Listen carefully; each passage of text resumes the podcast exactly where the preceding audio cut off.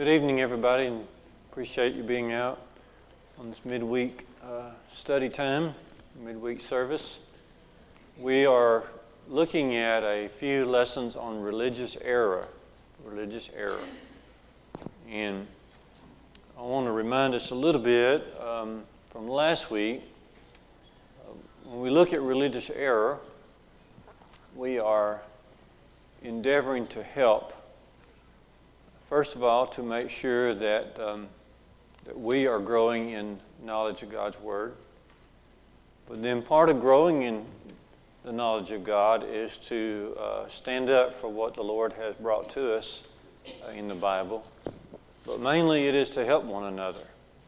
Uh, help one another learn, help one another grow, and be able to see clearly um, what the Lord would have us to see. And so we'll be focusing on another part of religious error uh, this evening. Before we get to that, let's bow together in prayer.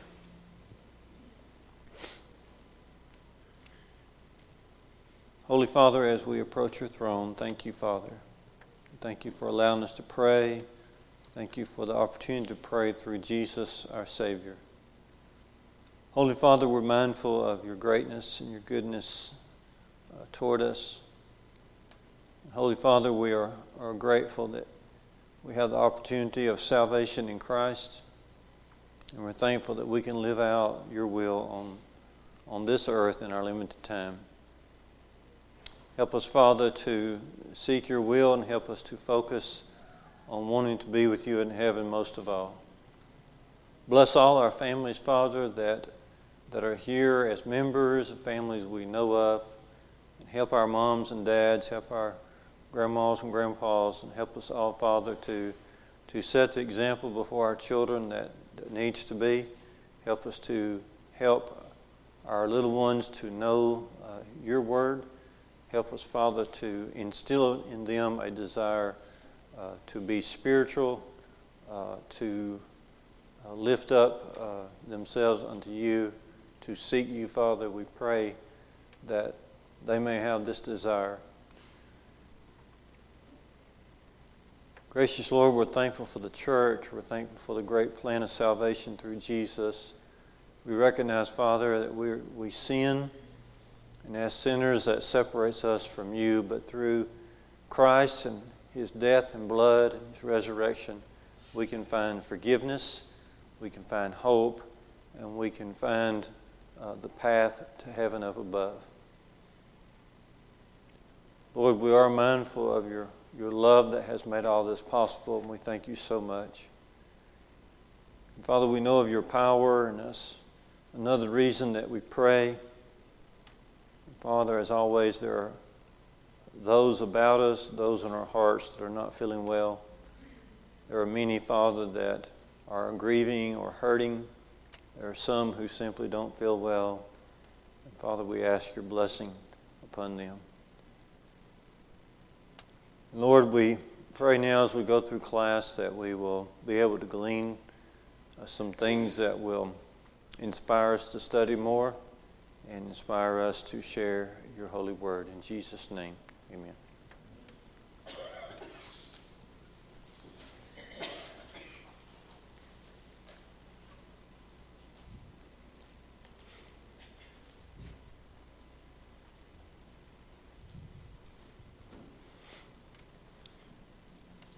So, the religious era that we're going, going to discuss this evening is called, uh, for lack of another a better word, universalism.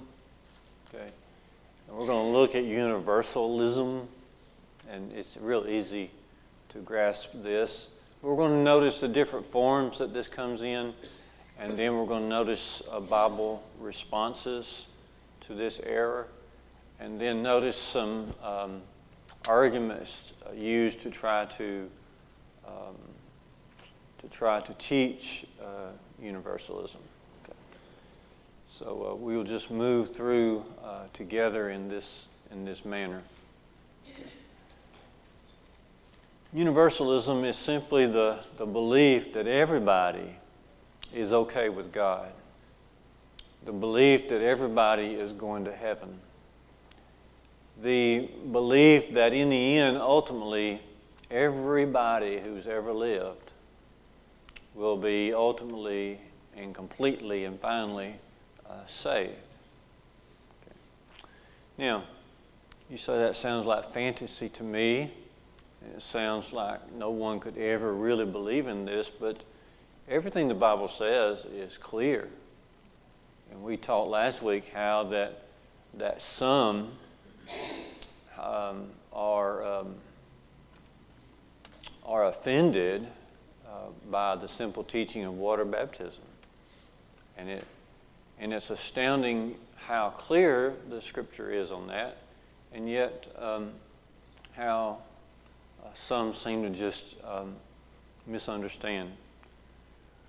and so let's notice the different forms of universalism, and um, this will help us understand where people are and how we can help.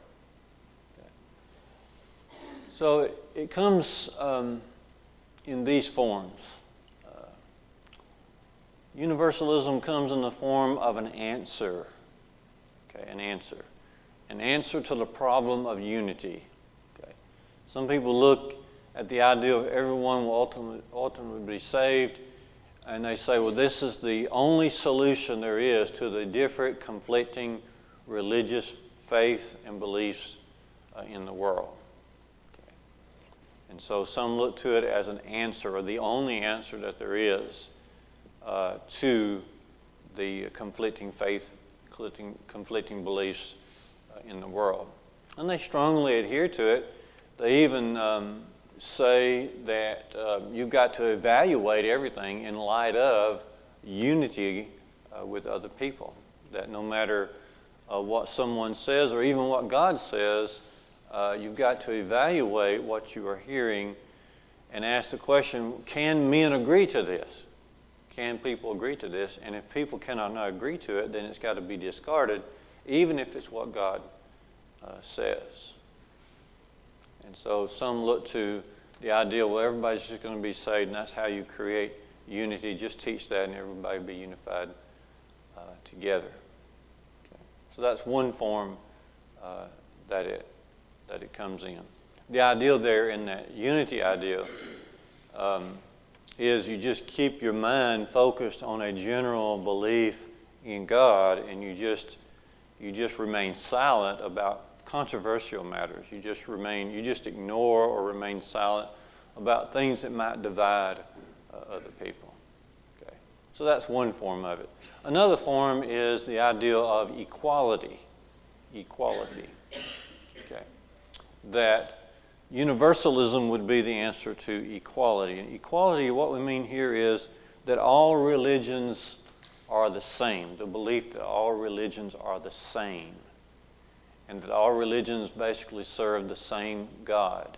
And this same God has brought all religions to us on earth, and He endorses all religions on earth. The belief, uh, this belief uh, goes on to say that over the years there have been different um, people have come to earth uh, prophets, teachers, uh, messiahs, or claims to be messiah, um, spiritual advisors, uh, spiritual experts.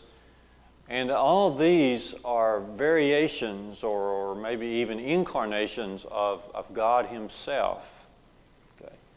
and that this, just, this is just a way of God appearing and making himself known in different forms and different times and places.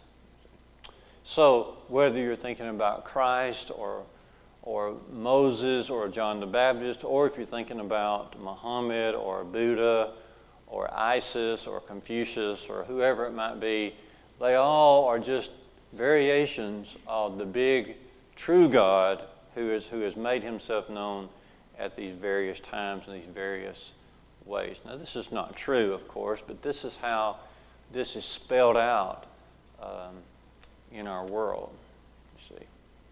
And so, all these spiritual advisors who have come through and lived on this earth are simply agents. All of them are agents of God, they say. They are fall under the same system of the big general God, and that their own, you might say, they look at it as God having this big staff, a coaching staff. But all these spiritual advisors and teachers and prophets who have come through are all on God's staff, and, and um, they're all just variations of His message. Some of the movements who have come along in, in this regard have gone so far to say that one spiritual advisor will come on the scene, and, and when he gains popularity, then what he teaches is valid for that time. And then when another comes along, then what he teaches is valid for his time and place. And then another comes along and he's valid, his, his ways are valid and for wherever he's at and whatever time and place that he is in. It goes on from that. They, they would contend, those who are proponents of this, um, they would contend that it would be wrong to say there is one exclusive Messiah, one exclusive teacher and prophet, just like, and they would use this illustration about food. They, they, would, they say that uh, when a baby comes into the world, the baby's primary appetite, his primary, his or her primary food is milk. Okay? But you would not expect a grown man or a grown woman to have the diet of, of milk all during their lives. They would need a variety. And so it is, they say, in religion that uh, you start out with one, but you're going to need a variety in order to truly be grown up uh, in the Lord. Okay. So, um, Universalism comes in the form of uh, as an answer to unity and also as an answer uh, to equality, but it also comes in the form of an umbrella, an umbrella under Jesus. We're more familiar with this in our area, where a, a an association with Jesus, a, um, an appreciation of Jesus and His goodness uh, if you have that, then you are considered a follower of Christ, a disciple of Christ, and whatever church you happen to go to is just the same as any other church that has an appreciation uh, for Jesus. And um, we're more familiar with this. We used to go to the nursing home uh, once a month, and we would uh, go ask people in all the rooms if you want to come to our worship service. And many times they would ask, Well, what church are you with? And we'd say, we, We're with Midway Church of Christ. And they'll say, Yeah, I'll be glad to go. You know, I'm a Methodist or I'm, I'm a Baptist, and, and, uh, but we serve the same Lord and we're all going to the same place. Okay. And so uh, that would be an example of this, this universalism under the umbrella of an association with Jesus. And then, even more modern, is this fourth form of universalism, and that is self made religion. Self made religion. Today, self made religion comes from believing that um, there is no real truth. It comes from believing there is no true gospel uh, for everyone. That truth is how you feel about things. This is this is really modern today. Truth is how you feel about things. Therefore, everybody carves their own way to God. Everybody creates their own path to God. Okay? And so that's another form of, of universalism. Okay? And so these are the different forms, or maybe others, other ways to say, of saying this, but these are the different forms that we see uh, this come in. I think as we go through these forms, you can see that universalism uh, is dominant in many people's uh, thoughts uh, today. Okay. Well, what about um, Bible responses uh, to this? Okay, so let's get down to some of the nitty gritty here. Uh, when they say that um, universalism is a response to uh, or is an answer to unity, what should we say in that regard? Well, we remember, if we want to turn over to John 17, uh, 20 and 21, that Jesus talked about unity. He didn't just talk about it, but he prayed about unity. And what did he base uh, unity upon as he prayed? Well, looking at John 17 in his prayer, verses uh, 20 and 21, notice how he prayed. He had been praying for the apostles. Now he switches here in verse 20, John 17 20, and he's going to be praying for a wider audience.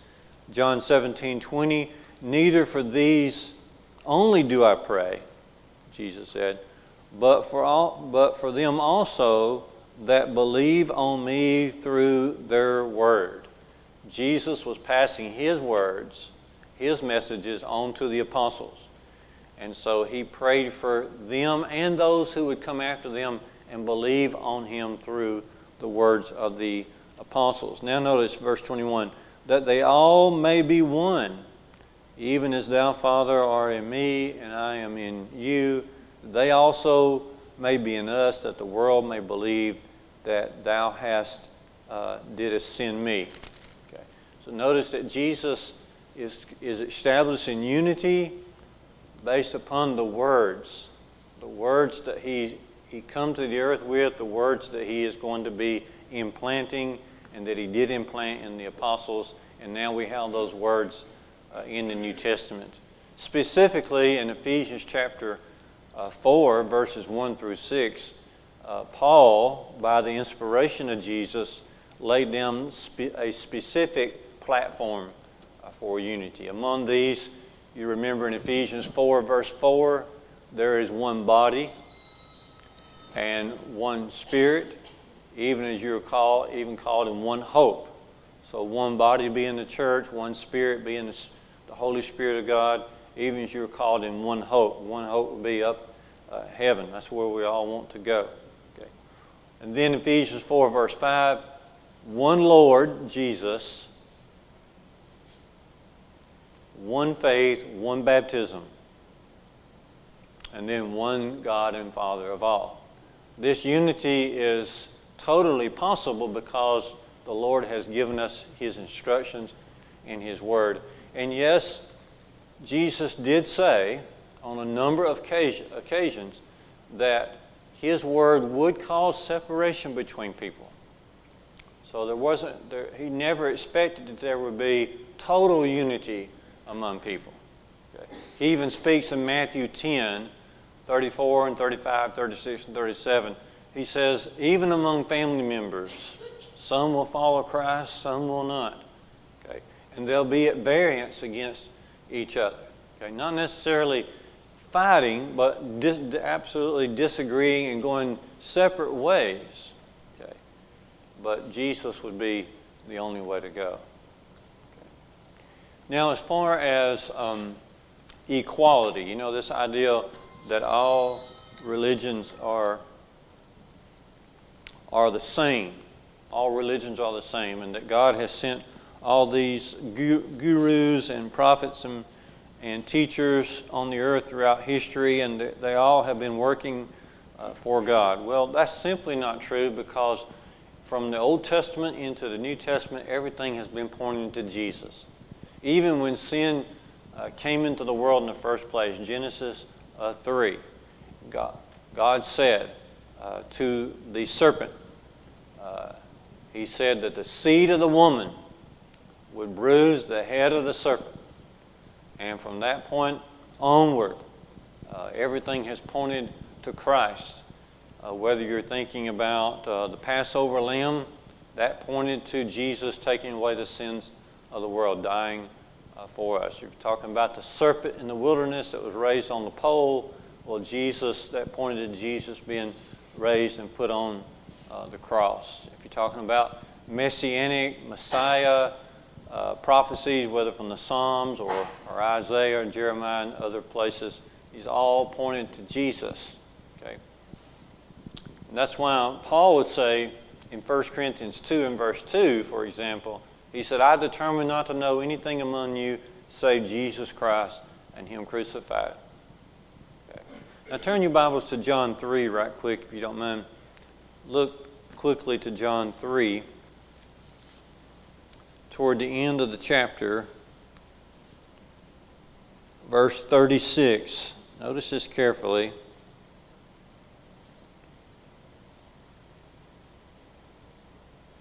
John 3:36, "He that believeth on the Son has eternal life, but he that obeys not the Son shall not see life, but the wrath of God abides on him." Okay. And so everything is always pointed uh, to Christ. Right. And so uh, this is some of the biblical response that we need to, uh, to share. Now turn from there, if you don't mind, to um, Galatians chapter 1. Galatians chapter 1. And look with me to verses 6 through 9. Galatians chapter 1, uh, 6 through 9.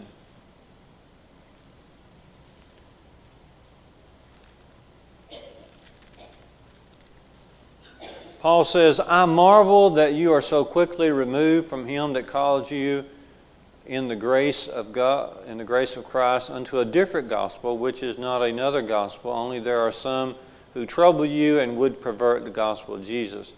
But though we or an angel from heaven should preach unto you any gospel other than that which we have preached unto you, let him be accursed. Now, what's going to happen to the man or angel who comes along and preaches a different gospel than what Paul is preaching? What's going to happen? We're going to be accursed. Okay. Going to be accursed. Now turn to 2 John right quick. 2 John, all the way over. 1 John, these are the little Johns. 1 John, 2 John, 3 John. Look at 2 John, verse 9.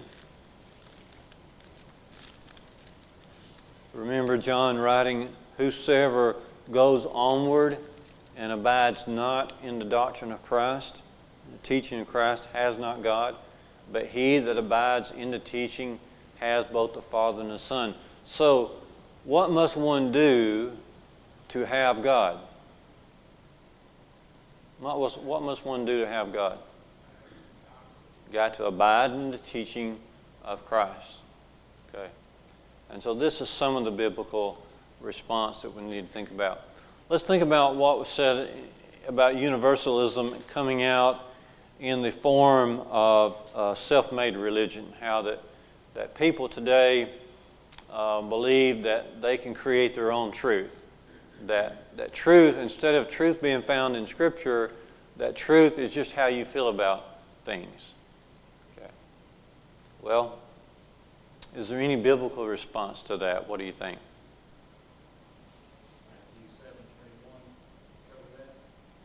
All right. What you got in mind with Matthew 7 21?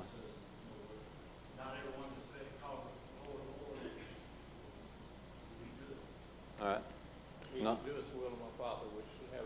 Right. Not everyone, Jesus said, who um, says unto me, Lord, Lord, shall enter into the kingdom of heaven, but he that doeth the will of my Father. Okay. Which points to a certain truth. Okay? Very good. Do you remember that at the end of the book of Judges in the Old Testament, Judges 21 25, that it says, In those days there was no king of Israel, and every man did that which was right in his own eyes. Okay. That's what you get when you believe that there's no such thing as, as one true gospel. Okay? Everybody just, you know, in addition to that, 1 Corinthians uh, 14, verse 40, or 33 or 40. 1 Corinthians 14, 33 and 40. One of those or both says that God is not the author of confusion Okay. and so, this self made religion, believing there's no such thing as truth, is not, doesn't come from God. It, of course, it comes from man. All right.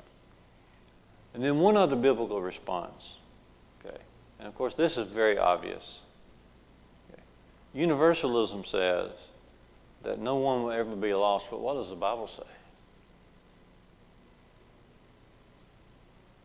If universalism says no one will ever be lost, what? Is that, is that what the Bible says? None righteous, no, not one. There's none righteous, no, not one. Romans 3 9 and 10. Okay. Hmm? Yeah, uh, Aaron referring to Matthew 7 13 and 14. Narrow uh, is the gate, straightened uh, is the way that leads to life, but then broad is the way, wide is the gate that leads to uh, destruction. Okay. Jesus used the, the real word for, for hell, Gehenna, several times. Um, for example, in Matthew 18, verses 8 and 9, he talked about how that, in a figurative way, of course, he said, if your hand or your foot offends you, cut it off and cast it from you. It'd be better to enter into life maimed, that is, into eternal life maimed, than to have both arms and both feet and be cast into the hell of fire. Okay. And we could just run up a bunch of passages uh, like that. But we all understand that, that over and over the Bible says, not just in Jesus' time, but, but Jesus led Peter and he led Paul uh, to teach that those who do not follow his way will eventually uh, lose their soul.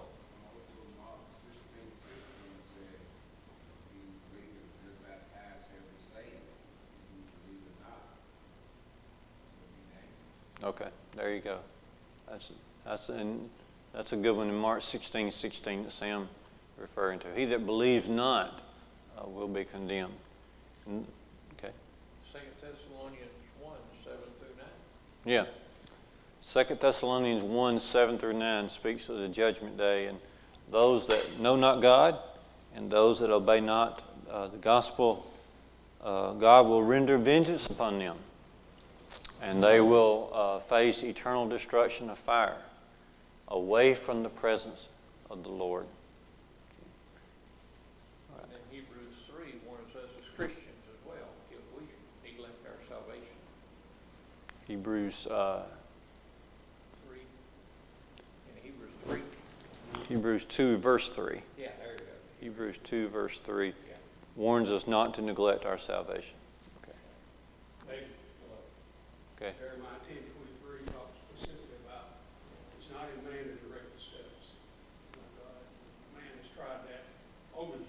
Yeah. And you said it always leads to confusion in God. Said, it's not in man to do that.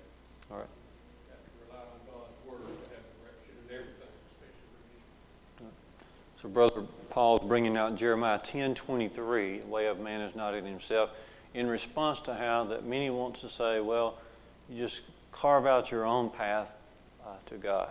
And that's just certainly not how it is uh, in reality. Okay. All right.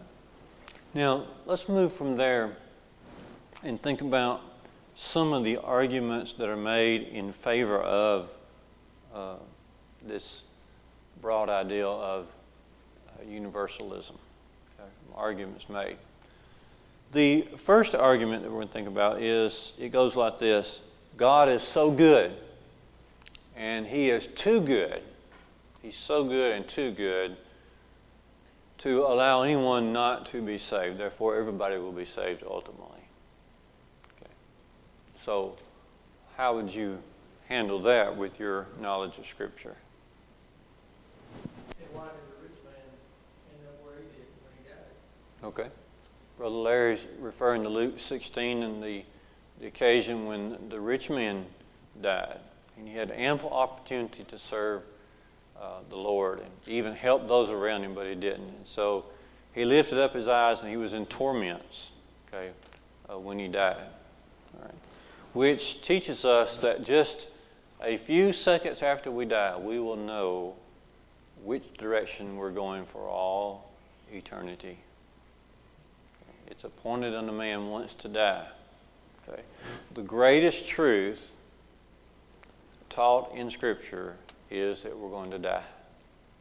It's the greatest truth. It's the greatest motivator. It is where we're all headed. We are preparing for that day. Okay, unless the Lord comes back before our demise, we are getting ready uh, to die. Okay. Sodom and Gomorrah. And the book of Jude talks about those angels who fell in Sodom and Gomorrah. We all fall from grace. Okay. Not making reference to what happened to Sodom and Gomorrah. Okay, so um, in reference to how that if God is so good that he would never punish. Well, that's an example. Luke 16, the rich man going into torments is an example. Sodom and Gomorrah is an example. Know, David, in book we've been studying, on Sunday, lesson six was, shall not the judge of all the earth do right? God can't be all good and right, he doesn't do justice. He will not punish evil, he will not be good and just. All right. So listen to what Brother Paul's bringing out there. He mentions here Genesis 18:25, where Abraham said, "Shall not the judge of all the earth, referring to God, shall he not do right?" And so, what we're asking uh, to, to do here, what our response must be, is to make sure we have the full picture of God. He is certainly good, okay, but He's also just, and He is perfect in every quality. He's good, He's loving, He's merciful, He's holy, He's just, and He's perfect in each of these qualities. Okay? If we just hang out in His goodness, then we are not getting the proper picture of God. You see, we're creating, we are forging an image of God that's simply not there. We're almost creating an idol. Okay? Because we are forming if we're just if we're just focusing on the goodness of God, we are forming an image of God that's not true. Therefore, it's a false God. Okay. See, Romans 11 22 says, Paul says, Behold the goodness and severity of God. There, there's, God is certainly good. He proves that at the cross. He's proven that by giving us what we have, providing life as we have it but he's also severe to those who turn away from him. Okay.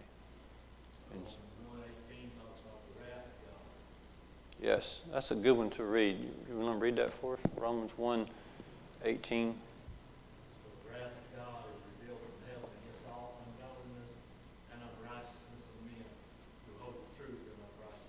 There you go. The wrath of God is revealed from heaven against all the unrighteousness of of man. So there's the wrath of God as well as the love of God.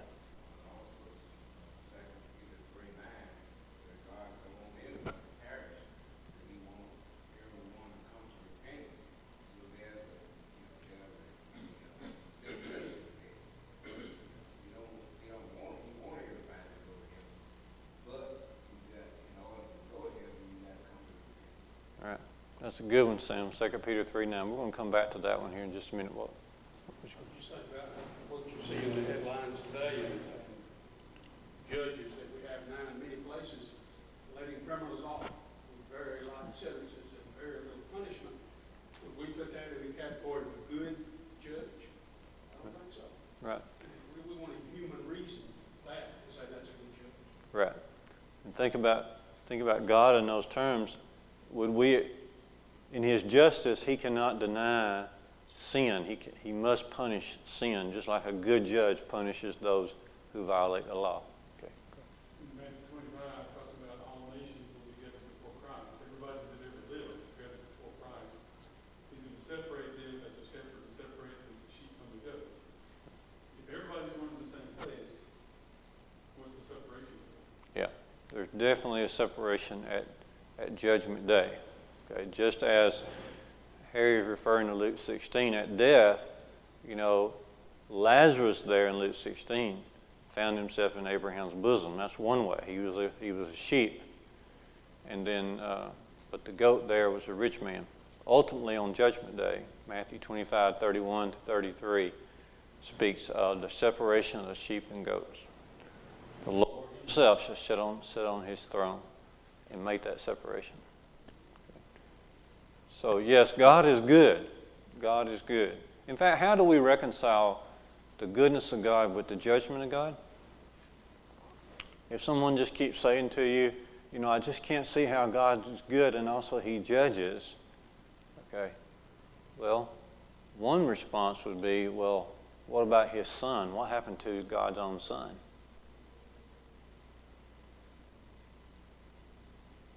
Why did God send His Son? Why did God have His Son crucified for us? Okay. wasn't it because of our sin? Wasn't Christ taking the blow for our sins, which opened up, that provided for us a way not to have to um, receive punishment for sin? Know, so the justice of God, to be a just God, he must reward those that are good, but he must also punish those that are bad. If you skip either one of those, then you're not just. Which is one of the crosses the cross because ultimately we're all sinners. And God, as Sam brought out, He doesn't want any of us to perish. So He's proven that by sending Jesus to die for us. But ultimately, if we don't follow Christ, um, God will punish because it, that's, that's, that's the nature of who He is. For we've all sinned, and come short of the glory of God. We've all sin come short of the glory of God. Romans 3.23. All right, another uh, argument that's made uh, in favor of universalism is to say that God is sovereign and that what He wills to be done will be done. Okay. And going back to um, what Sam was talking about in 2 Peter 3, verse 9, He's not willing that any should perish. So some will say, well, uh, he does, it's His will that not any perish. So therefore, that's His sovereign will, and then therefore everybody's going to be saved. A similar statement is found in 1 Timothy 2, verse 4, where it says, God will have all men to be saved. And so if it's His will, He has all authority, He has all power to make that happen. Therefore, who are we to stand in His way? Who are we to say anything opposite to that? Okay. So, what would be your response to that?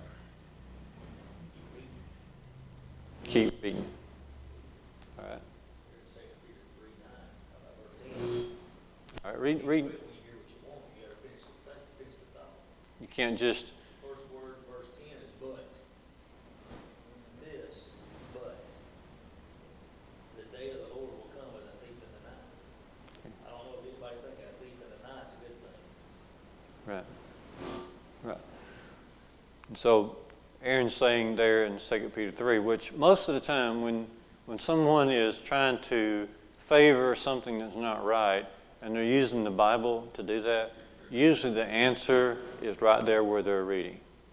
Okay. And it's right there in 2 Peter 3 9 and 10. Aaron wisely pointing out the next verse says, you know, the day of the Lord is coming, be ready for, for judgment day. But right there in, in verse 9 as well, God's opening up. God wants you to be saved, but, but part of His provision for salvation is that we repent. He's not willing that any should perish, verse 9 says in 2 Peter 3, but that all should come to repentance. Okay. Same idea in 1 Timothy 2 and verse 4. God would have all men to be saved and come to the knowledge of the truth. Now, his ideal will is presented to us in the first part of the verse that he, he would have all men to be saved. But the means of that happening is given in the last part of the verse that they would come to the knowledge of, knowledge of the truth. If we come to the knowledge of the truth, the proper knowledge, then we'll respond to it. We'll repent, we'll obey, we'll submit, we'll surrender, we'll commit, and um, then we'll find uh, the way of salvation. God made us free moral agents with choices Yes, and consequences. yes, yes. That is part of this response. Uh, that's good that Mike said that. The response to the sovereignty of God is that He loves us so much that He's going to respect our, our, our free moral will. He, he, he'll respect our freedom of choice. And so um, we can earn destruction for ourselves or we can simply submit uh, to His will. Uh.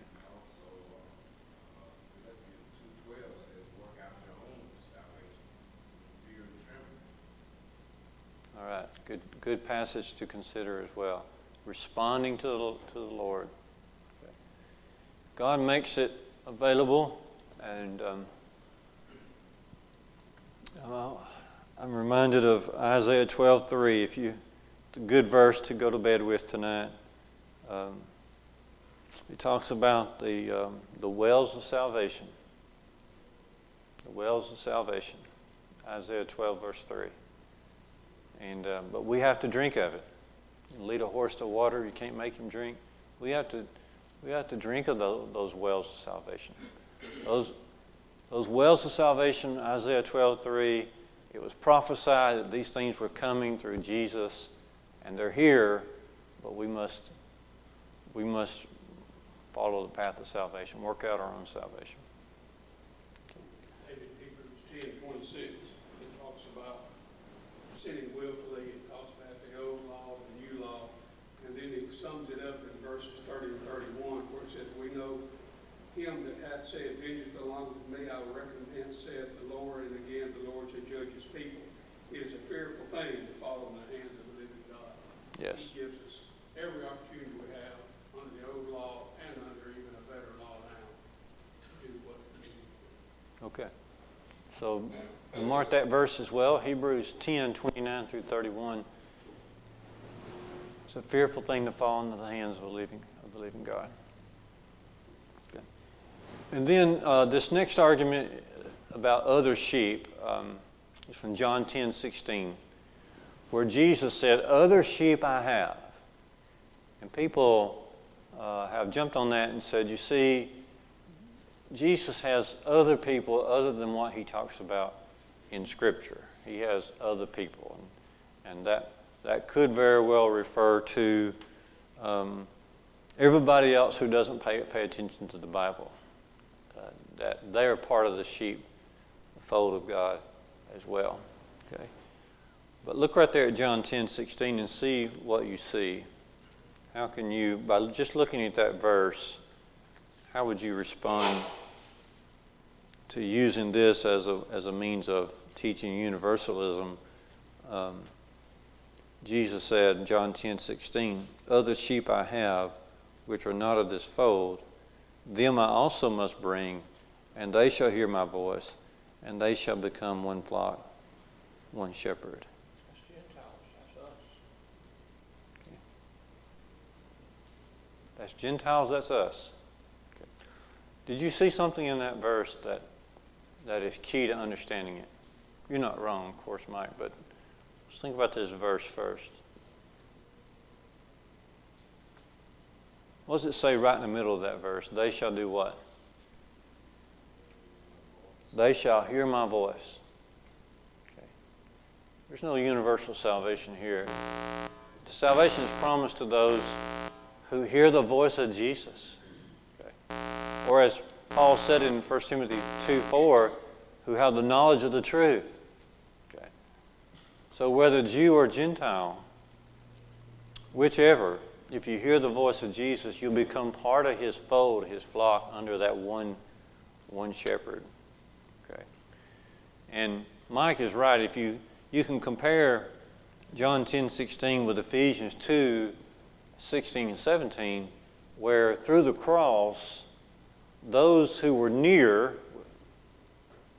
God, those would be the Jews, and those who are far off, were made nigh by the blood of Jesus. So it's such a beautiful passage there in Ephesians 2 13 through 17, talking about those who are near, okay, which the gospel went to the Jews first, but also those who are far off, Gentiles. Both are brought into the one body, the one flock, through the blood of Jesus. They pointed out, if you look a little further up the chapter, because it says he's speaking to the Pharisees. He's speaking to the Jews. I have some that are not of this fold. Right. Right. Yeah, contextually, he is talking to the Pharisees, Jews, and he's letting them know there's going to be another part uh, to the flock as well Jews and Gentiles. Thank you so much uh, for working through some of these thoughts, some of these passages, and um, this hopefully will help us. There's a lot more to this study than what we've been able to, to get to, but help, hopefully this will prepare us. It is more dominant than what you might think that some just kind of throw up their hands because of the religious confusion in the world. They just throw up their hands and say, well, uh, everybody will just be saved. God is just that good. We need to be able to bring out the reality of, of the truth.